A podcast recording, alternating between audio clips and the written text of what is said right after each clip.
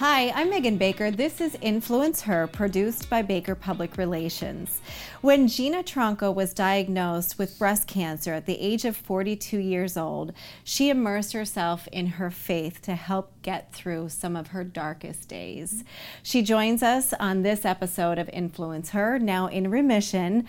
You have published your own book, Yes. and you also were just named the Leukemia Lymphoma Society Visionary of the Year for the entire country. Yes, I was. That's remarkable. Yeah, so let's you. talk a little bit about your journey, being diagnosed with breast cancer, and what that was like. You know, it was a uh, it was a scary time. Obviously, um, my husband and I were going through a separation. My girls were still in high school. My sister lived two hours away. My parents worked around the clock at our deli.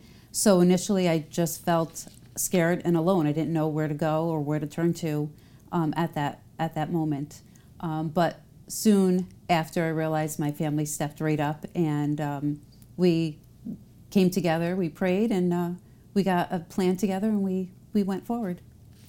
You, um, one thing is like really like listening to your own body. Um, you know, you did go through a time where you just found out of your husband's infidelity. And that was part of your healing journey as well. And you, I, I did, you know, read your book, which we're going to get to. Why is this happening to me? Just published um, this year in May. Um, you went through that and said that had you not found out about that, you might not have discovered that you had breast cancer. Correct. Well, everything happens for a reason, Yes, right? yeah. So when something like that is happening to you, you have no idea why. And you're always asking, why is this happening to me? And nine months after I found out about the affair, I knew why it was happening to me. So quickly after I found out about the affair, um, I stopped taking care of myself. I stopped going to the gym. I stopped eating healthy. I increased my drinking. Um, and I quickly lost 20 pounds. And without that massive weight loss so quickly, I probably would not have felt the lump when I did. So, what was your medical journey like from that point on? Well, you don't really know where to start. So at that point, my husband uh, was helping me, and we were making phone call after phone call. And we would call an oncologist's office, and they would say, Well, you need to call the radiologist. And the radiologist said, Well, you need to call the oncologist. And then I called him back, and like, You need to see your primary care. So it was just a, a roundabout. We didn't know where to go.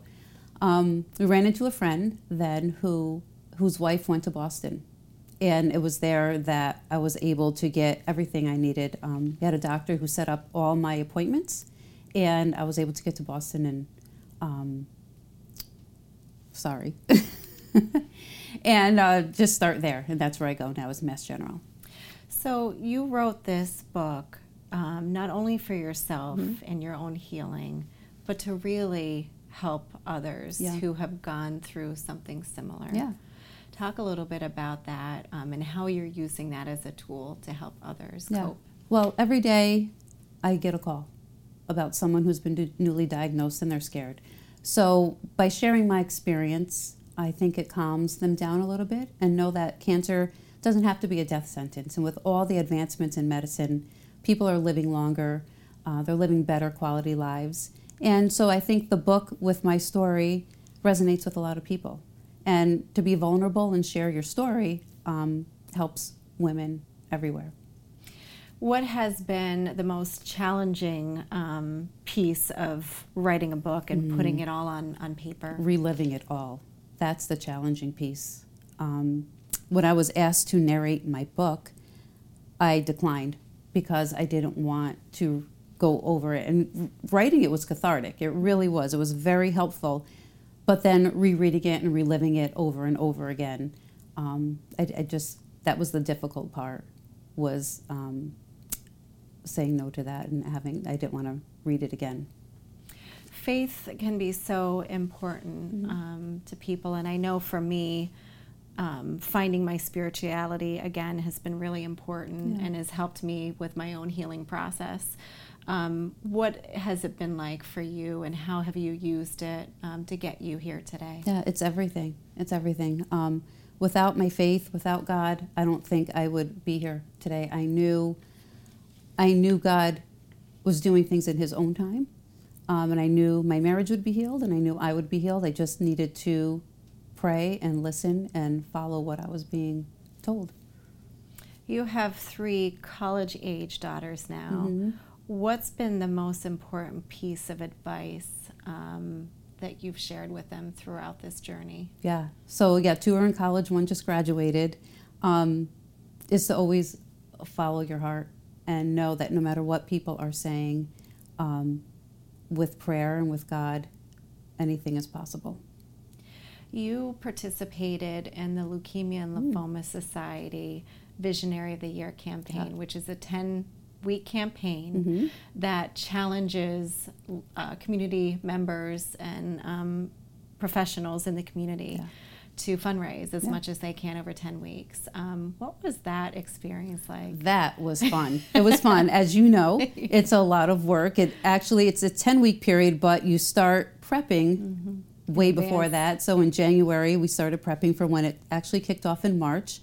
Um, it was a great way for me to give back and uh, raise a ton of money. I raised over nine hundred and fifteen thousand dollars. That's just remarkable. Yeah. I mean, one that's you and That's a just team. me Like that's a team. And my team, yep, I had a team of, I think it was 55 team members. Um, we raised a lot of money in 10 weeks. We had 18 different events. Um, we had a lot of fun, and it was it was great, and it was a good way for me to give back, and be thankful for still being here.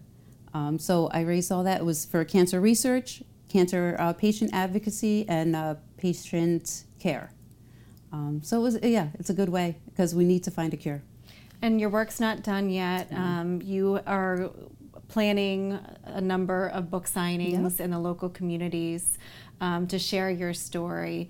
And coming up on October, being Breast Cancer Yeah. Awareness Month, um, you know, what is one thing that um, you can share with others, um, you know, who, again, who might be suffering or just on the road to recovery? Yeah.